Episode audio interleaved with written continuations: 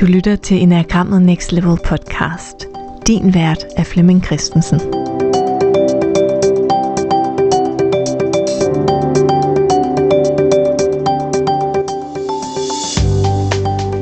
Den her episode, det er en optagelse af en spørgetime, vi har haft inde i Facebook-gruppen Enagrammet Next Level, vi der bruger Enagrammet. Du er hjertelig velkommen til at melde dig ind i gruppen, hvis du ikke allerede er der. Hver anden torsdag, der kan du være med live og stille spørgsmål til Flemming om enagrammet. Du kan også skrive dem ind i gruppen på forhånd, hvis du ikke kan være med live. Og så bliver alle spørgetimerne udgivet som podcast. God fornøjelse. Ja, vi er jo kommet op på nummer 18, eller hvad? Er det 19 eller 18? 18, ja, 18. 18. 18 øh, spørgetimer og øh, med en masse spørgsmål, og du er faktisk begyndt at lave nogle, øh, nogle udklip af de emner, der bliver gennemgået her og lagt over på, øh, på øh, bloggen. Mm. Så hvis man sådan vil genbesøge det, så kunne det også være et øh, sted. og noget af det er blevet lavet om til, til spørgsmål. Sådan lidt brevkasseagtigt, at, øh, at nogen spørger om noget, og øh, vi tager så nogle øh, bestemte emner op, eller udklip øh, øh, op. Så man kan sådan øh, dykke ned i nogle separate emner også, hvis man ikke lige øh, nåede at være med til den enkelte øh, spørgetime, og ikke lige synes, man har lyst til at kigge en hel time igennem for at finde nogle øh, guldkorn, så er du ved at plukke guldkornene sådan øh, ud, hvis man kan sige det sådan. Det er jo det. Jeg har rigtig mange spørgsmål øh, til instinkterne ja. til den her spørgetime. Og et af dem, det er fra Mia, og det er faktisk efterhånden længe siden, hun spurgte, men det havde simpelthen gemt sig. Så nu har jeg det med her som det første, så jeg er sikker på at nå det. Og Mia, hun skriver, jeg vil gerne høre mere om de forskellige typers temperamenter, og om instinktet påvirker det. Det er særligt hovedtyperne, jeg har lidt svært ved at forstå. Okay. Det er jo faktisk et interessant spørgsmål, fordi vores, øh, vores temperament er jo det, byggen, øh, typen bliver bygget på. Og typen bliver også bygget ud fra, hvad man sådan skal sige, øh, øh, de, altså, nogle, nogle meget centrale instinktive komponenter af vores, øh, af vores krop, vores nervesystem vores hormonelle apparat, vores immunforsvar, vejrtrækningssystemet og fordøjelsessystemet. De der fem, fem store systemer, som, som lægger sig rundt om temperamentet, eller som temperamentet på en eller anden måde udtrykker sig igennem i vores meget, meget, meget tidlige øh, leveår, hvor der jo ikke er nogen øh, personlighed, og dermed ikke nogen typer. Derinde i i den der meget kropslige del af etableringen af os ligger de tre instinkter. Og hvis man kan sige, vores, vores temperament skubber på de her fem systemer, så skubber instinkterne på vores type. Så vores type kan ikke rigtig gøre noget øh, uden instinkterne. Så instinkterne har sådan øh, noget, noget kraft, noget energi, noget bevægelse, noget øh, ekspansion, som skal trykkes ud igennem vores øh, type. Så instinkterne i sin, øh, i sin rå form kunne man godt kalde temperament plus de fem store systemer. Så det er da egentlig et super interessant spørgsmål. Ja, det synes jeg nemlig, det var. Ja. Øh, temperamenterne ser vi i den sociale triade, eller det man også kalder the Hornavian øh, triade, hvor 3, 7, 8 går sammen, 1, 2, 6 går sammen, og øh, 4, 5, 9 øh, går sammen. Og temperamenterne er blandt andet undersøgt af en, der hedder Tina Thomas, som har været inde og kigge på, hvad, hvad er det for nogle tendenser, vi har, når vi skal løse en opgave. og hun kaldte dem øh, øh, temperamenter. Og vi kan så se dem inde i, øh, inde i øh, enagrammet i typerne. Og temperamentet synes ikke at forlade typen. Så de der 3 og 7 og 8 synes hele livet at have den der lidt højere energi, lyst til at skubbe på tingene, øh, øh, handlekraft, initiativlyst, mm, øh, en, en, en idé om, at jeg kan jo godt, vi, vi går bare i gang, og jeg behøver ikke at have hele forklaringen til at starte op med, vi finder ud af det undervejs. Det, det, det, det synes aldrig at forlade typerne. Øh, hvorimod instinktet synes heller ikke at forlade os, men instinktet kan ligesom laves om. Vi kan, vi kan be, bevidst modnes i vores instinkt, så vi kan, vi kan træne instinktet. Så spændende, spændende, spændende vinkel, ja. Mm, og spændende distinktion. Mm. Ja. ja, hvis Mia er med her i aften, så kan hun jo skrive, skrive lidt mere ind, til om hun vil have uddybning af det. Jo. Ja. Så har Vivian et spørgsmål til instinkterne. Og hun skriver, hvad kommer først? Instinkterne eller typen? Kan du give nogle perspektiver på det? Ja. Først og først, men hvis vi ser på det, og også med den alder, øh, vi, vi to øh, har, altså som, som voksne, der, der er vi kommet dertil, hvor det er impulsen inde i instinktet, der får typen til at udtrykke sig. Typen er jo i bund og grund ikke andet end nogle mønstre, nogle strukturer, nogle vaner, som jo kan være tankemønstre, at vi har en bestemt overbevisning, vi tænker om tingene på en bestemt måde, vi har nogle antagelser om, hvad, hvad der skal til. Øh, vi har nogle øh, følelser om os selv, hvem er jeg, øh, hvem er andre, øh, hvad er det, jeg skal se om mig selv, har jeg selvtillid, har jeg selvværd, har jeg, har jeg selvaccept, det, det, det gemmes i følelserne, og i kroppen, der ligger så handling og, og kommunikation. Og den måde, vi gør det på, er den måde, vi gør det på.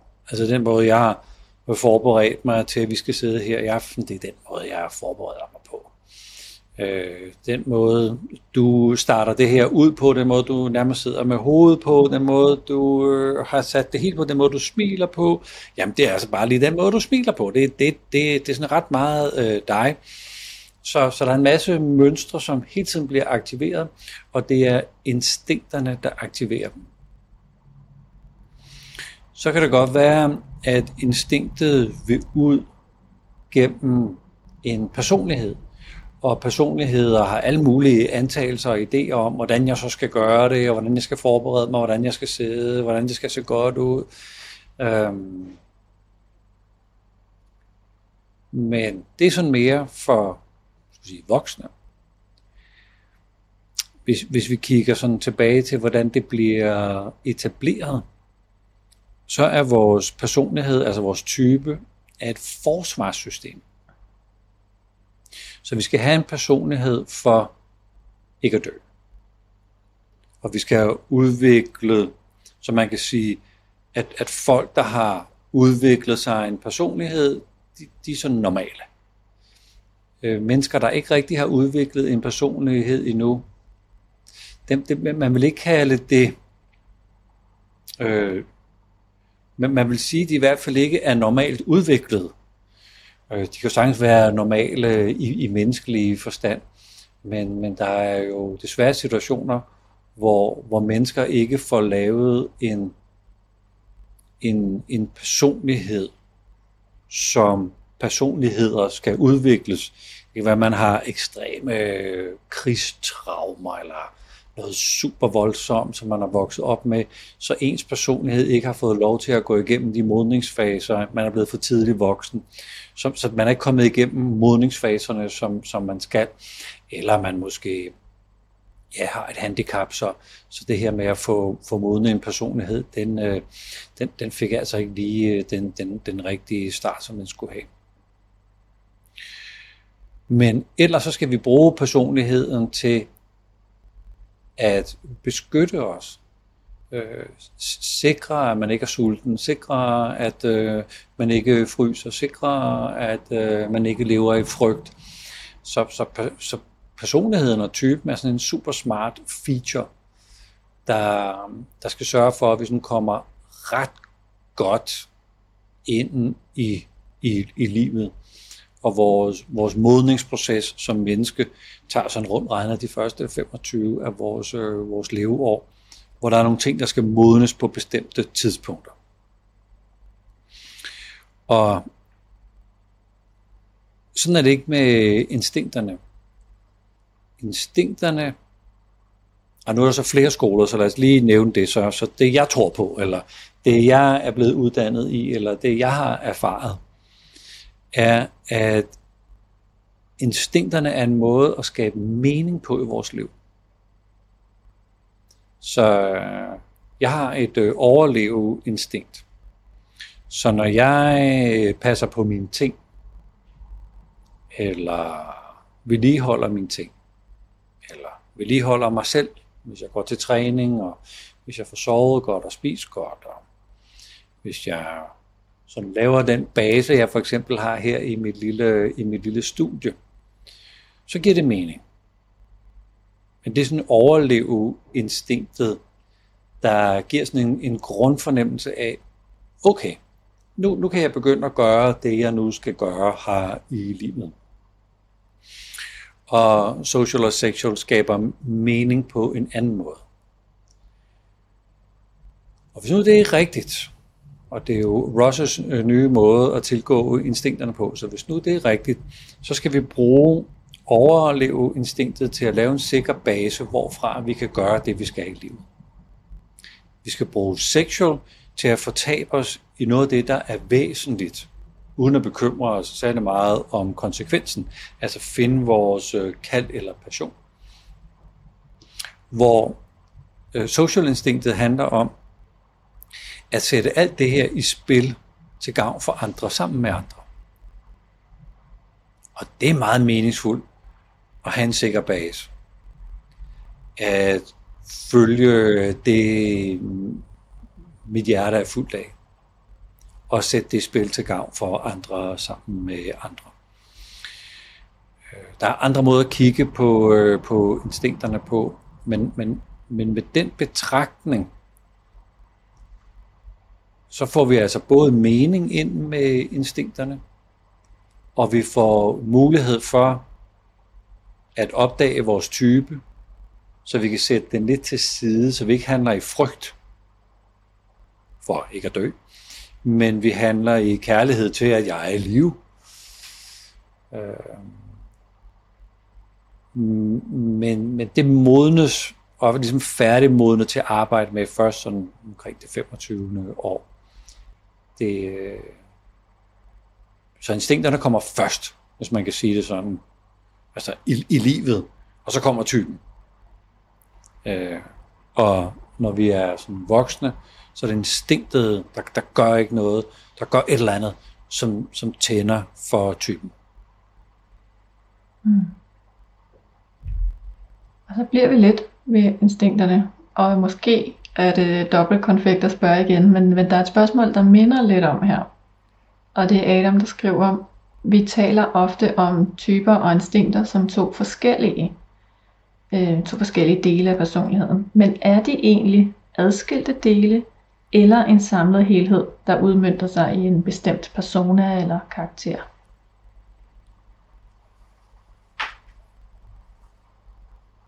Ja. Altså det gode ved at adskille det, det er, at hvis vi kigger type, så kigger vi i psykologisk motiv. Altså, vi kan, vi kan sådan spole tilbage og sige, ah, der må nok være en antagelse, en psykologisk antagelse. Der må nok være basisfrygt eller basisk ønske. Der må nok være en, øh, en rod til, at man har en eller anden bestemt øh, øh, handling. instinkterne er svære at spole tilbage. Og ligesom sige, nå, det er derfor, jeg har det. Har jeg nu den rigtige antagelse? Burde jeg se på verden på en anden måde? Man kan sige, typernes måde at påvirke os på, er jo forældet. De fungerede super godt øh, i de første 25 år, og vores psykologi aner ikke, at man er blevet voksen, hvor man ligesom tænker, åh, oh, skulle man lige få, få koblet et nyt styresystem ind og nogle nye, nye styremekanismer, skulle man sådan skifte grundmotoren ud, så det så ligesom var en voksen motor. Så vi kører jo videre på sådan en, en, en barndomslærer af, hvad livet handler om, og hvordan jeg skal være i livet, bare pakket ind i, i, i voksne klæder. Hvor instinkterne mere er øh,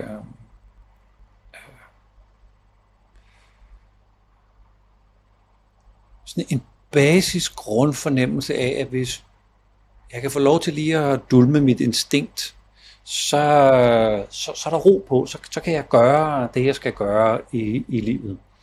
Så det er i bund og grund øh, to forskellige ting.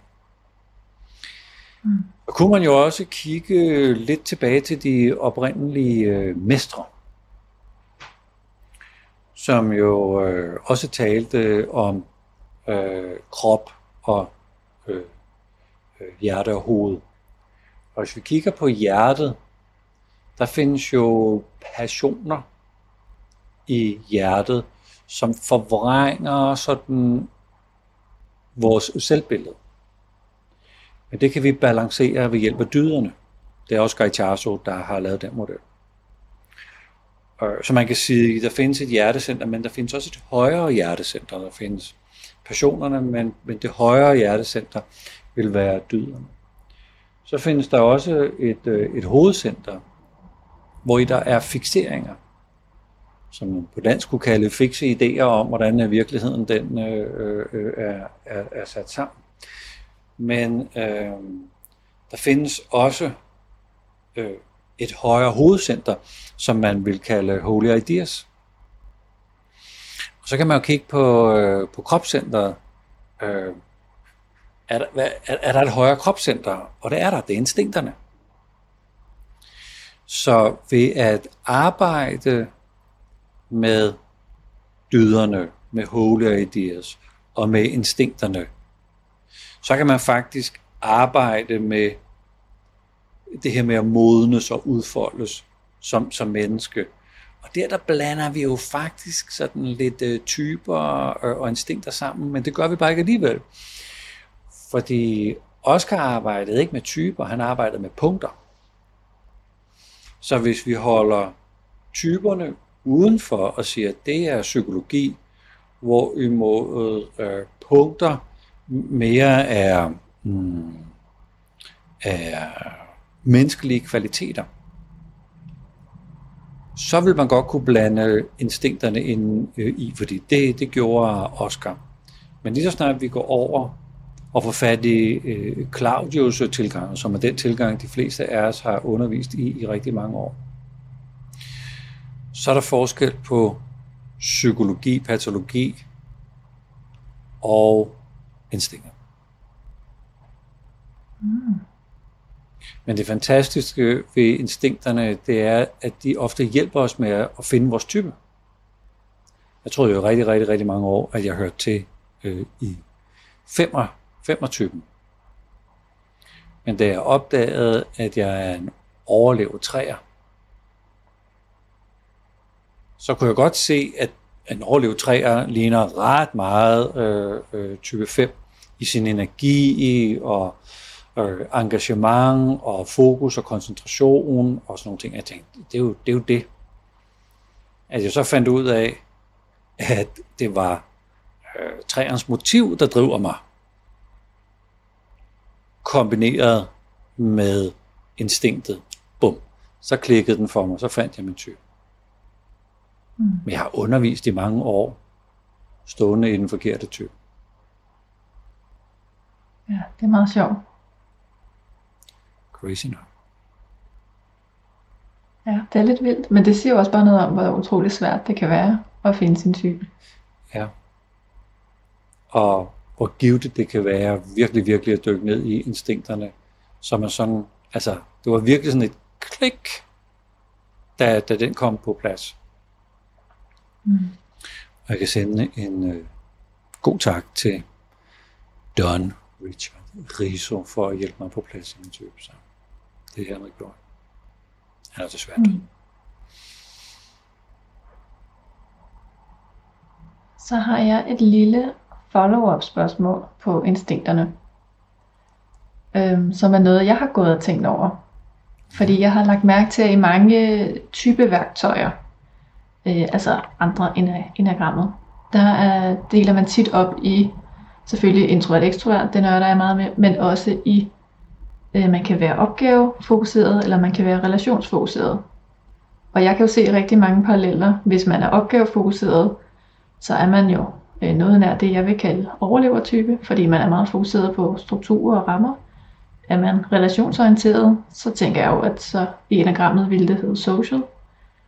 Så spørgsmålet er, kan man oversætte det lidt, og hvis man kan det, hvor bliver sexual så af?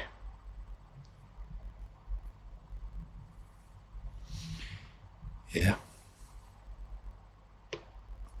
Altså stort set alle de andre systemer, øh, som taler introvert, ekstrovert, opgave, relation, er jo øh, præferencesystemer og bygger på en anden del af psykologien, end det enagrammet bygger på.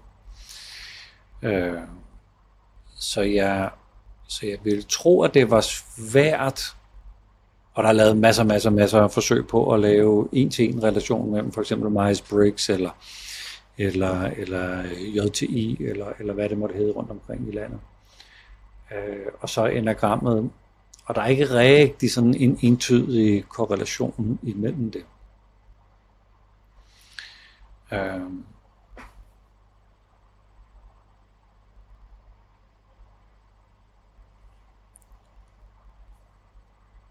Så hvis jeg er opgavefokuseret og eller menneskefokuseret. Det er jo ofte digitalt, det er ofte sat op mod over for hinanden, ikke? Er du det ene eller det andet? Mm. Øh, så synes jeg, der mangler en dimension, der hedder, gør det en forskel, det du gør? Altså en, en, en meningsdimension. Mm. Så man kan sige, man kan sagtens have en masse opgaver og have lyst til at lave en masse opgaver, og på den måde føle, at øh, det giver mening. Men hvis nu man øh, ikke ved, om det gør en forskel for nogen som helst, at man laver det, man laver, så er man jo bare i gang med sådan et beskyttet værksted, hvor man, hvor man laver, laver nogle ting, uden der er nogen, der får gavn af det. Så, så den tredje dimension kunne sikkert godt være sådan en, en bidragsversion. Gør, gør man en forskel for nogen? Bidrager man, øh, bidrager man med noget? Gør man noget af hjertet, hvis man overhovedet skulle opfinde en, en, tredje, en tredje dimension? Uh, mm, det giver mening. Men, men, jeg, men jeg er usikker på, hvordan man kobler det digitale system. Altså, er du introvert eller ekstrovert? Med, med et system, som er bygget op i, i triader. Og det finurlige ved triaderne ja. i enagrammet, det er, der er altid to punkter, som bliver balanceret af et, af et tredje punkt, som meget, meget ofte er type 3, 6, 9.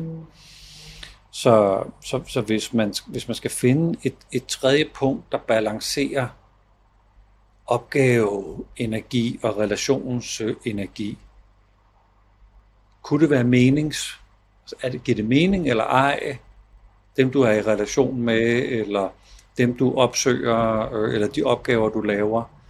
Øhm, ja, jeg ved det ikke. Så som, mm, som en intuitiv gæt, der jeg tror ikke, vi kan finde en sammenhæng. Men jeg ved, at alle de steder, jeg er ude, hvor jeg både bruger, om det er øh, disk eller MBTI eller insights eller hvad det er, sammen med enagrammet, så får vi koblet vores præferencer sammen med det, der driver os. Og det er super, super, super, super øh, produktivt og effektivt. Og øh, nærmest hvor folk sådan tænker, det er jo det. Det er jo lige præcis det. Det, er jo det, jeg gør, det er det, jeg har lyst til. Det, det, det er sådan, jeg gerne vil arbejde sammen med det, det er jo det, når vi forklarer det sådan med begge dele. Så, så jeg tror, til sammen kan det noget. Mm. Ja, en god pointe. Ja. Mm. Så har jeg et spørgsmål her fra uh, Toge. Jeg har faktisk to, og det ene lyder, hvordan er man en god enagramlærer? Hvordan man er en god enagramlærer? Mm. Ja, det har jeg da nogle bud på. Øhm. Yeah.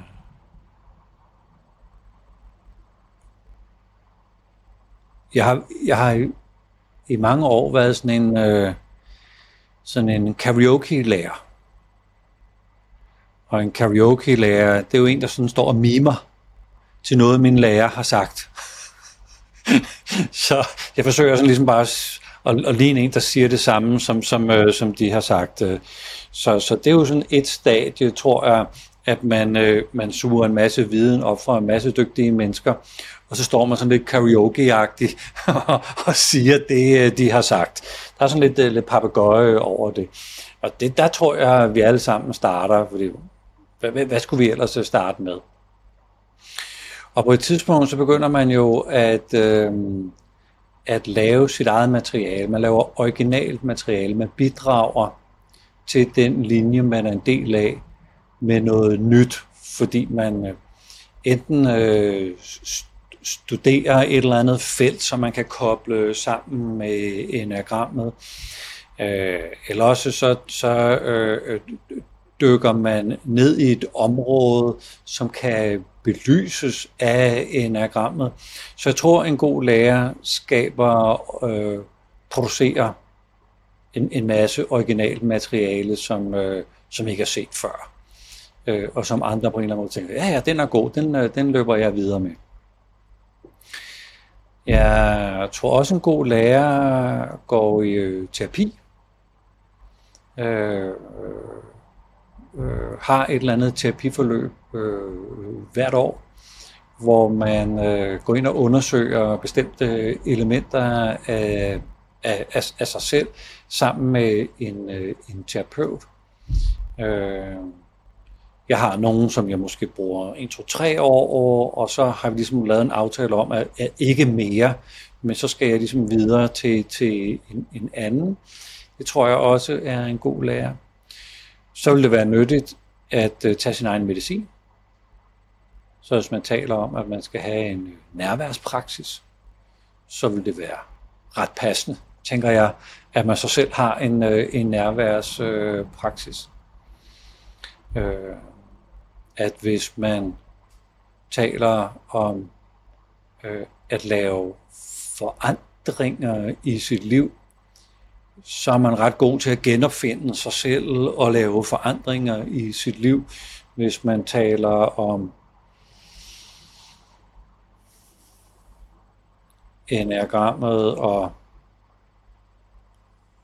hvad ved jeg, spiritualitet eller nære relationer, eller traumer, eller spiseforstyrrelser, eller sådan et eller andet, så, så er man selv et eksempel på, hvordan man skal, hvordan man skal gøre det. Øh, så tror jeg også, at man har lavet sig et netværk af andre lærere, som er langt forud på læringskurven, jeg har sådan en idé om, at jeg vil gerne finde mestre, og så søge efter det, de søger efter. Så jeg vil ikke være som dem, men øh, jeg vil gerne med på den der søgning, de er på, og prøve at hitte ud af sammen med dem, jamen, øh, hvad, hvad, er det, hvad er det, vi skal finde ud af? Så jeg kobler mig meget gerne på nogen, der, der, der leder efter noget, eller, eller er, er i gang med, med et eller andet. Øh, så tror jeg, at man bruger øh, man, man overgiver sig til en, øh, til en lærer, til en mester for, for en stund. Og, og det er måske min, øh, min, min, min zen tradition, hvor, hvor det ligger lidt i kortene, at man, man overgiver sig. Man kan godt udfordre sin lærer, men man overgiver sig for en stund og siger, okay, det der, du, du, du, du tror er den rigtige måde. Nu, nu, nu overgiver jeg mig til det fuldt ud og prøver at undersøge, hvad, hvad er det mund for en visdomslinje, jeg eventuelt skulle bære videre, hvis, hvis jeg kunne få lov til at være øh, sådan fuldbyrdet elev, elev af, af, af dig. Øh. Så tror jeg, at man øh, bidrager på en eller anden måde. Man, øh, man skriver bøger, man øh, holder workshops, man øh, skriver artikler, man undersøger sit felt. Man er, man er nysgerrig på sit felt. Øh, og, og, og især det der med at, at, at undersøge sit felt. Øh,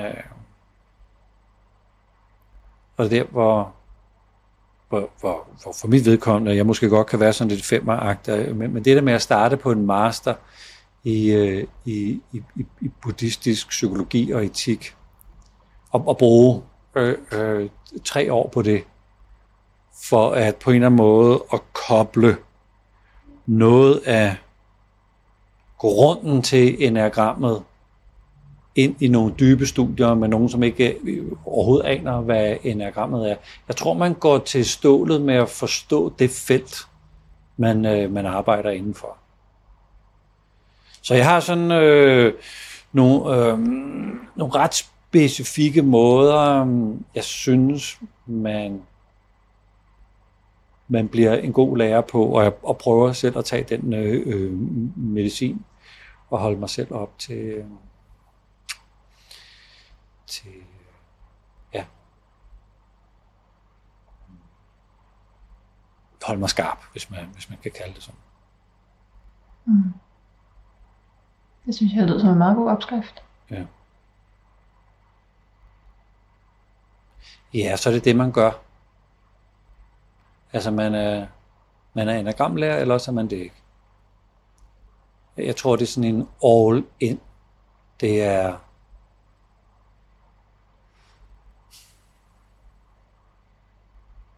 Og så tror jeg også, at man finder sig en, øh, finder sig en stil.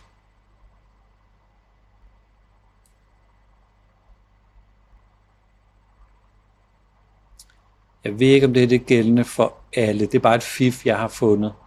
Øh, de, de kurser, jeg går på, og der leger jeg hele tiden med tanken om, hvis nu jeg skulle sige det her videre til nogen, der skulle forstå det, hvordan vil jeg så sige det? Så, så jeg processer det, jeg får ind, ved at sætte det i perspektiv med, øh, hvordan, hvordan kan det her videreformidles til nogen, der overhovedet ikke aner noget om psykologi eller mening med livet. Øh, og mange af mine bøger har jeg skrevet på caféer, for jeg godt kan lide og så sidde og tænke, hvis nu den, der sidder ved det der bord, skal forstå det, jeg sidder og skriver nu, hvordan hulen skulle jeg så gøre det? Så jeg tror også, at man finder sig en eller anden stil, Øh, men måske det et biprodukt af at være lærer, øh, når man har været det over mange, mange, mange, mange år. Øh. Så jeg har undervist siden jeg var 23. Så, så jeg tror også, at man finder man finder sådan en, øh, en, øh, en tilgang til det at undervise, som man eksperimenterer mm. med. Så, så jeg tror, det værktøj, man er, altså det menneskelige værktøj, man er. Jeg tror, man forfiner det værktøj eller instrument, eller har lyst til at forfine det løbende. Så, ja. Mm. Ja. Og det er meget præsent for mig lige i øjeblik, fordi jeg har lige diskuteret det i et af mine enagram netværk, øh, hvad det er for nogle krav, vi skal stille til hinanden for at holde os skarpe. Så, så jeg har lige været i gang med det, så det, det er meget interessant, det lige dukker op nu. Mm. Jamen det kom også, øh, det kom meget prompte. ja. så har Toge et spørgsmål mere, og han spørger, kan man godt tale om de ni enagramfrygte hos typerne med børn fra 2 til 7 år? Eller kommer det an på så meget? Er det upædagogisk? Og man kan tale med Mm. Altså tale med, øh, med, med nogen øh, fra 2 til 7. Om øh, enagramfrygt.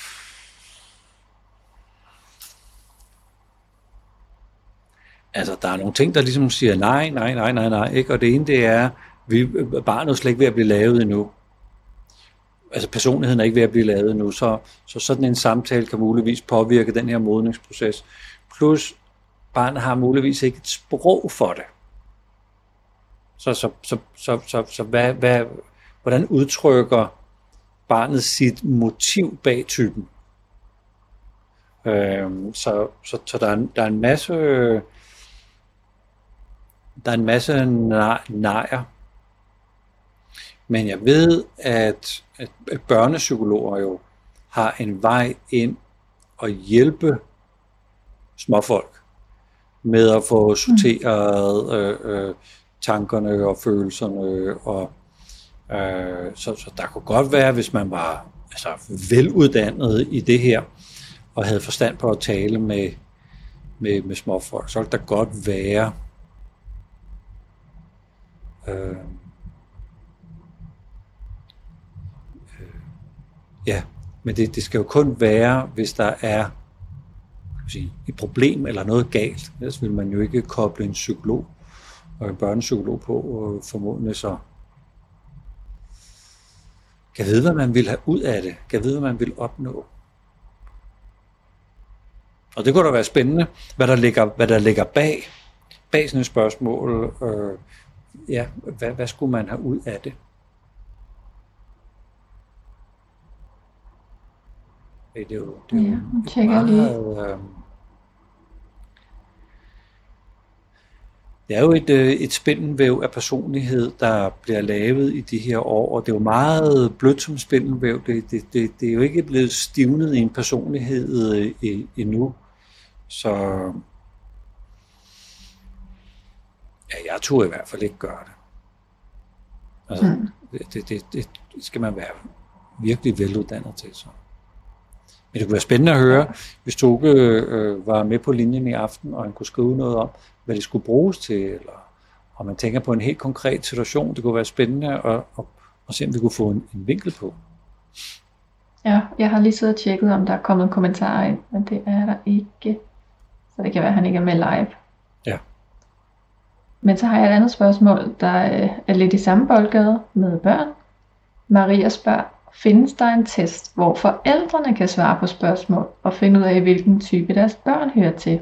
Eller findes der en anden måde at gøre det på?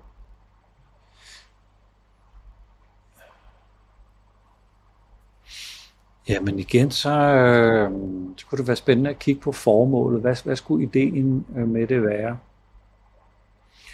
Øh, og der er jo skrevet masser af bøger til børn, anagrambøger til børn, øh, som øh, jo så er iklædt øh, dyreskikkelser og opfører sig på bestemte måder.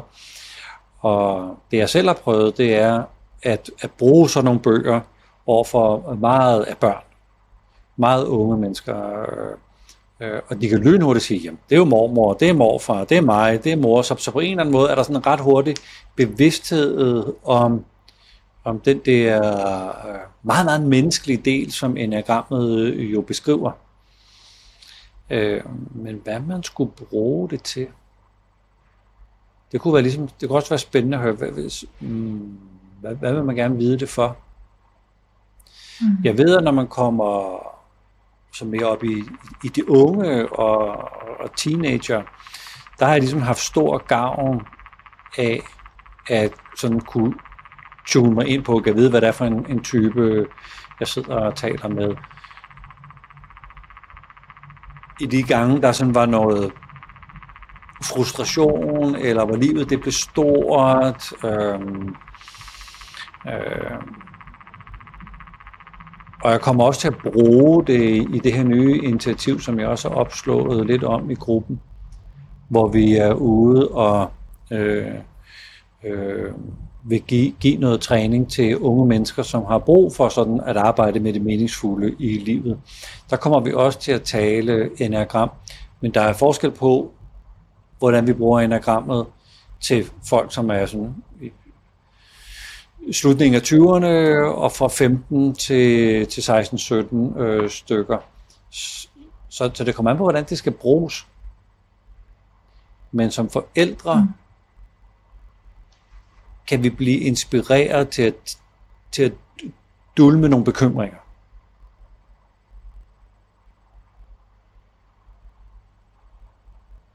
Som, som jeg ser hos, øh, hos øh, mange unge mennesker, som nogle de skal have sorteret tankerne, nogle skal have styr på følelser, nogle skal have styr på selvværdet. Og når man sådan lige har sådan lidt fornemmelse af den type, man sidder sammen med, så kan man jo invitere til at se gennem holy ideas på livet sammen med typen. Mm. Så er det ikke er etterens opgave at ordne i alt det, der er sløset. At det ikke er toerens opgave at give så meget af sig selv, for at andre kan have det godt, at jeg glemmer mig selv. Så, så, så det er sådan nogle samtaler, man, man godt kan øh, hjælpe teenager med at få sådan færden af, hvis invitationen den ligesom er der. Mm, ja. Så, så det kunne være spændende at høre, hvad, øh, hvad baggrunden er, eller hvad bevæggrunden er. Ja, jeg holder øje med chatten herovre, men øh, ja. indtil videre er der ikke nogen uddybninger. Ja. Til gengæld så har jeg et spørgsmål fra Cecilie, som, som jeg synes er ret fedt. Hun skriver, hvordan lærer nier at træde ind i livet, være produktiv og tage lederrollen, i modsætning til blot at flyde med strømmen, være handlingslammet og flygte fra ansvar. Som en, der relaterer sig til type 9, føler jeg mig langt fra som den fødte leder, men jeg tror helt ærligt, at jeg har potentiale til at blive en pisse dygtig og autentisk leder, hvis jeg tør. Ja. Ja. Alle typer har en øh, antagelser om forskellige ting. Hvis vi kigger på nieren, så har jeg nogle antagelser om, hvad der skal ske for at træde ind i mit personlige øh, lederskab, eller måske den, det, det professionelle øh, lederskab. En antagelse om, hvad det koster, og en antagelse af, øh, hvilken konsekvens det har ved at gøre det. Og de antagelser er som regel super begrænsende. Øh, vi bruger et øh, værktøj på vores, øh, på vores practitioner, hvor vi går ind og finder den livsoverbevisning, der ligger neden under typen og neden under frygten. Og så hvis, hvis ønsket ville være, at jeg godt tænker mig at træde ind i, mit, øh, i, i noget lederskab, det personlige lederskab eller noget professionelt lederskab, så vil man gå ind og undersøge, hvad gør du så, som modarbejder det? Det kan være, at jeg slapper, chiller, søger det behagelige, øh, prøver ikke at blive hængt op af så mange forpligtelser som muligt. Altså listen kunne være enormt lang. Og når man så går ind og stiller spørgsmålet, hvad frygter du, eller hvad er det ubehagelige, der vil ske for dig, hvis du ikke længere måtte slappe af og have det behageligt, og go with the flow og undgå, at nogen kræver for meget af dig. Hvad vil det værste være ved ikke at måtte gøre det længere. Altså i bund og grund ikke gøre sin type. Det der kommer der alverdens spørgsmål op, fordi det er et meget, meget, meget, meget, meget personligt tema, der dukker op der. Og et tema kunne jo være, at hvad vil det værste være? Så, så drænes jeg for livsenergi. Tænk hvis en nier sagde det. Jamen hvis nu det er sandt, at jeg tror, at det er dybt nede i min sjæl, at jeg drænes for livsenergi, hvis jeg påtager mig noget lederskab, så kommer vedkommende aldrig til at påtage sig noget lederskab. Fordi den antagelse eller idé er så stærk, at, det, at ønsket aldrig nogensinde bliver indfriet. Så derfor handler det ikke om, hvorvidt i det her tilfælde, i den her case, at nieren skal gå ind og kigge på lederskabet. Det, det, det lige pludselig blev ønsket eller målet ikke det interessante. Det interessante blev at undersøge, er det rigtigt, du bliver drænet for livsenergi ved at tage en lederrolle? Det må vi jo undersøge. Det kan godt være, det er sandt, så skal du selvfølgelig ikke gøre det. Men det kan også godt være, det ikke er sandt. Det kan godt være, det er en antagelse, der bare er blevet lavet i dig af en eller anden grund. Men vi må undersøge, om den er sand. Så hvordan kan man undersøge, afteste, lave nogle eksperimenter, som afkræfter eller bekræfter, yes, min livsenergi, min vitalkraft forsvinder fra mig, og jeg kan aldrig få den tilbage, hvis jeg træder ind i lederrollen. Hvordan vil man undersøge det? Og det vil så være det, man som coach gik ind og hjalp fokuspersonen med at undersøge. Hvordan vil du undersøge det? Så, så der er mm. faktisk sådan en, en proces, vi bruger, når vi, når vi coacher, når vi coacher folk med enagrammet. Eller hvis folk det er med på practitioner, der, der lærer man at gå om bag typen. Så, så, så det, er, det er som regel ikke ønsket om at gå ind i lederskabet. Man skal kigge et andet sted, hvis man kan sige det sådan. Mm. Ja. Så har jeg sådan et, øh, der stikker lidt dybt her. Heidi spørger, hvad sker der med sjælen, når vores krop dør? Siger enagrammet noget om døden og det evige liv?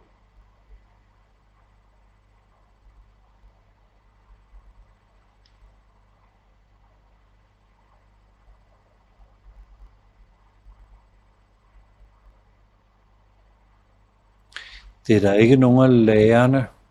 Og nu kører jeg sådan lige tilbage til Gurdjieff og Oscar og Claudio og dem vi ligesom Almaras, som, som vi der er ikke nogen, der specifikt taler om liv efter døden. Der er ikke nogen, der specifikt taler om reinkarnation. Mm. Der er ikke nogen, der specifikt går ind og taler om, hvad der bliver givet videre, eller hvad vi, øh, hvad vi lander ind i det her liv med. Så der er ikke nogen af lærerne, som har bygget det ind i den tradition, som, som vi underviser efter i dag. Mm. Øh. Som buddhist er det noget, jeg har taget stilling til. Og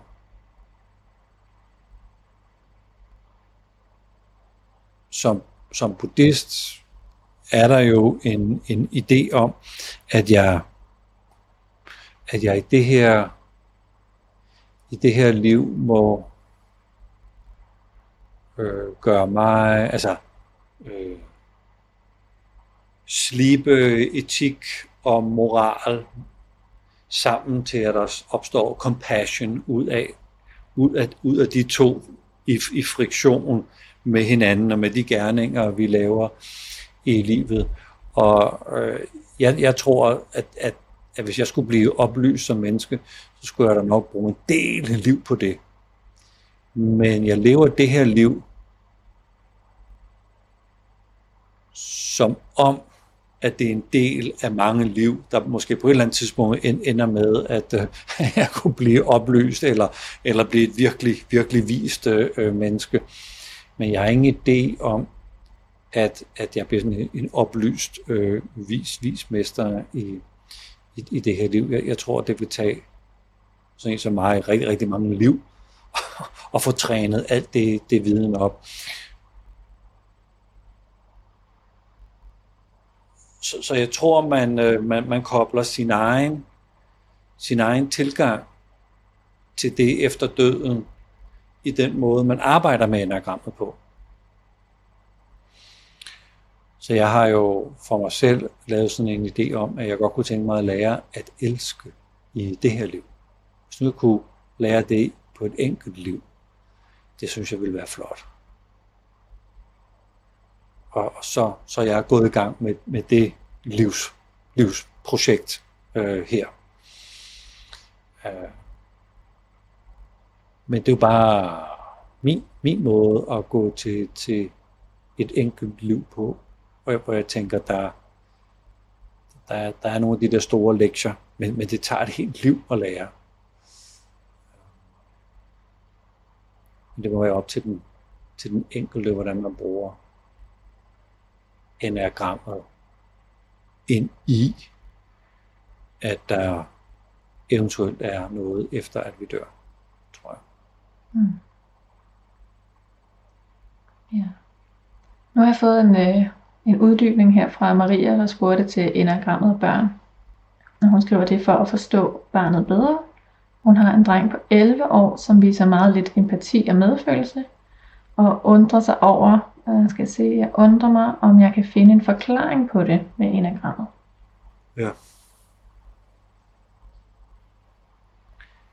Der er en rigtig god regel her, og, og, og det er ikke at øh, køre sin egen type af på sit barn. Så det kan godt være, at jeg er, og det har jeg jo så desværre øh, gjort rigtig meget over for mit eget barn, været super ambitiøs på mit barns øh, vegne, og jeg skulle øh, opnå rigtig, rigtig, rigtig meget. Men det var jo ligesom mit, mit træer motiv, der blev kørt, øh, kørt ind og installeret.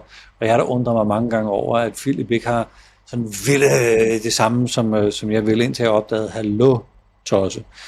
Øh, øh, Philip er nok øh, et, et andet sted, end, end jeg er. Så det er måske sådan lige en tommefingerregel, vi skal huske at byde ind med. Og hvis, hvis det er, at vi på, på har færden af noget, for eksempel, øh, øh, hvad hed det, ikke så meget empati, ikke så meget øh, indfølelse, hvad, hvad var det, der stod, øh, øh, hvis, hvis det er det, så kan vi jo kigge lidt i enagrammet og, og prøve at undersøge, hvor, hvor vi er henne, når der ikke er så meget empati og, og indfølelse. Øh, det er der jo i, øh, det er der jo i 8'eren for eksempel, hvor jeg faktisk ikke ved, hvordan jeg udviser ubetinget kærlighed og ubetinget tillid.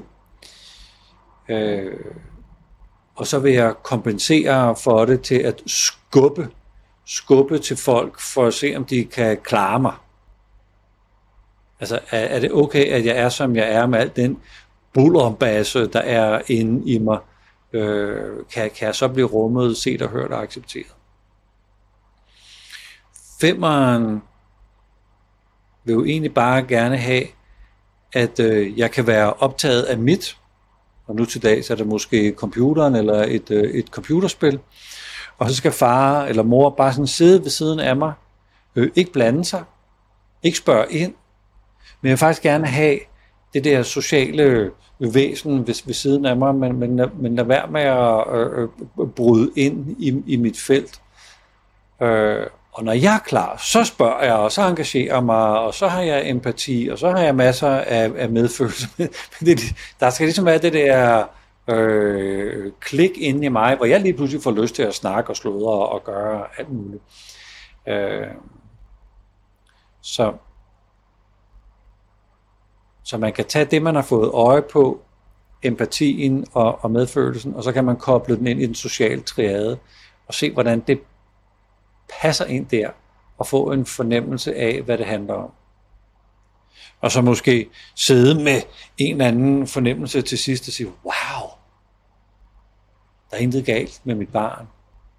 Mit barn ser bare verden ud gennem øh, nogle øjne, der slet ikke er indrettet sådan, som mine øjne er. Ikke? Så. Mm. Jeg, jeg, jeg tror, jeg vil tage det, jeg bemærker, og så se, om jeg kan finde det inde i enagrammet, og så koble det op på en social triade, for at se sådan, hey, hvad er det for et temperament, der også ligger der. Mm. Og så har jeg et spørgsmål, vi næsten lige skal afslutte på. Pernille spørger, hvordan forholder typerne sig til jul og nytår? For eksempel det at købe gaver med hjertet, øh, tilfældigt, skemalagt. Skal gaver helst være noget, vi ikke ved, eller mere bestilling? Skal det bare overstås? Øh, hvad hader, hader vi, eller elsker vi ritualer?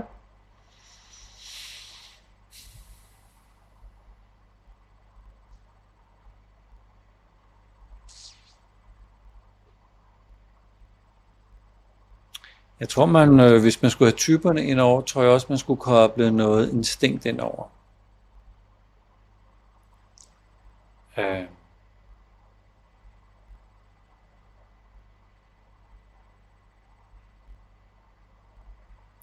Og noget man så kunne sige om 3'er og 7'er og 8'er, de er jo sådan lidt mere orienteret på, at, øh, at vi, vi, skal, vi, skal have det, vi skal have det gennemført. Det er jo det er et projekt, der skal ordnes. Vi skal have det klapset af på en eller anden måde. Og der er en lille bitte tendens i, at øh, jeg ikke har alle de andre med, men jeg ligesom bare kører mit, øh, øh, øh, øh mit program. 1'er, 2'er og 6'er er en lille bitte smule mere traditionsbundne. Det er jo de pligtro typer. Der er sådan noget med, at der er en bestemt måde, man skal gøre det på. Øh, så de vil sådan være øh, dem, der holder, dem, der holder familien sammen. Den, den, der forsøger at kigge ind i traditionerne. Hvor 4 og 5 og 9 er måske hver evig eneste år undrer sig over, hvad sker der mand, med hele det her øh, øh, projekt? Hvad, hvad er pointen? Hvorfor gør vi det egentlig? Hvor kan jeg se mig selv i det? Altså, hvad, hvad er sådan det store perspektiv? Øh, så jeg tror godt, man kunne sige et eller andet sådan, øh, øh, om det. Øh, og jeg tror, man skulle have instinkterne med indover. Mm. Ja. Nå. Og apropos jul. jeg skulle lige sige det. Jeg kom lige til at tænke på julekalender. Vi laver jo en julekalender. Det er det, vi gør. Det er på Så onsdag. her fra, fra onsdag 1. december, der starter vi jo med at lave en øh, julekalender, som også er en quiz, som har til formål at øh, dykke ned i enagrammet og lære noget mere om enagrammet, forhåbentlig på en, øh, en sjov, sjov måde. Og øh, jeg har opfundet nogle øh, spørgsmål, og dem stiller vi så ja, en bestemt dag i måneden, og den dag kan man så svare A, B eller C, øh, om det nu er A eller B eller C svaret, der er det rigtige på det stillede spørgsmål. Og dagen efter, så kan man lytte til en øh, podcast, hvor man så kan høre det rigtige svar. Så der er sådan en podcast, hvad er blevet på imellem, mellem 9 minutter og 16 minutter. Øh, så det er sådan i, i den portion, hvor man lige får sådan en lille minikursus i, i det emne, vi nu har, har taget op. Og så kan man få point og den, der så har flest point øh, den øh, 24. Øh, vinder præmien, som er en øh, practitioner til 23.000 kroner hos, øh, hos, øh, hos os, hos Thinkabon. Så vi håber jo selvfølgelig, at folk vil deltage øh, for at vinde præmien. Det kunne da være meget sjovt at vinde præmie. Men også, øh, at quizformen sådan øh, inspirerer nogen til, nå, Øh, det var da meget godt spørgsmål. Så kan man gå og processe en dag på det spørgsmål, og så øh, dagen efter kan man så lytte til podcasten og få et, øh, et, et svar på øh, spørgsmålet. Så det er sådan et øh, forsøg på at skubbe øh, noget viden ind i vores, øh, ind i vores øh, fællesskab øh, på en sådan, ja, lidt mere leg, leg og spas, og så mm. quizze om noget. Så det jeg håber at folk de har rigtig meget lyst til. Det tror jeg. Der er i hvert fald flere, der har skrevet derinde, at de glæder sig. Ja. Så. Og det er nogle gode spørgsmål. Jeg har set dem. Jeg Ja, synes, der er ja, nogle dem, der ja, er ja. lidt svære. Hvor jeg Ja, blev ja, helt ja. sådan, gud, det, jeg tænkte, at jeg ville kunne svare, men det er ikke dem alle sammen. Det er godt. Så det er fedt. Det er lækkert. Ja, og det er på onsdag. Så er der bare tilbage at sige tak for i aften, og for øh, alle spørgetimerne hele året. Nu Ja. får der lige lidt, før vi er tilbage.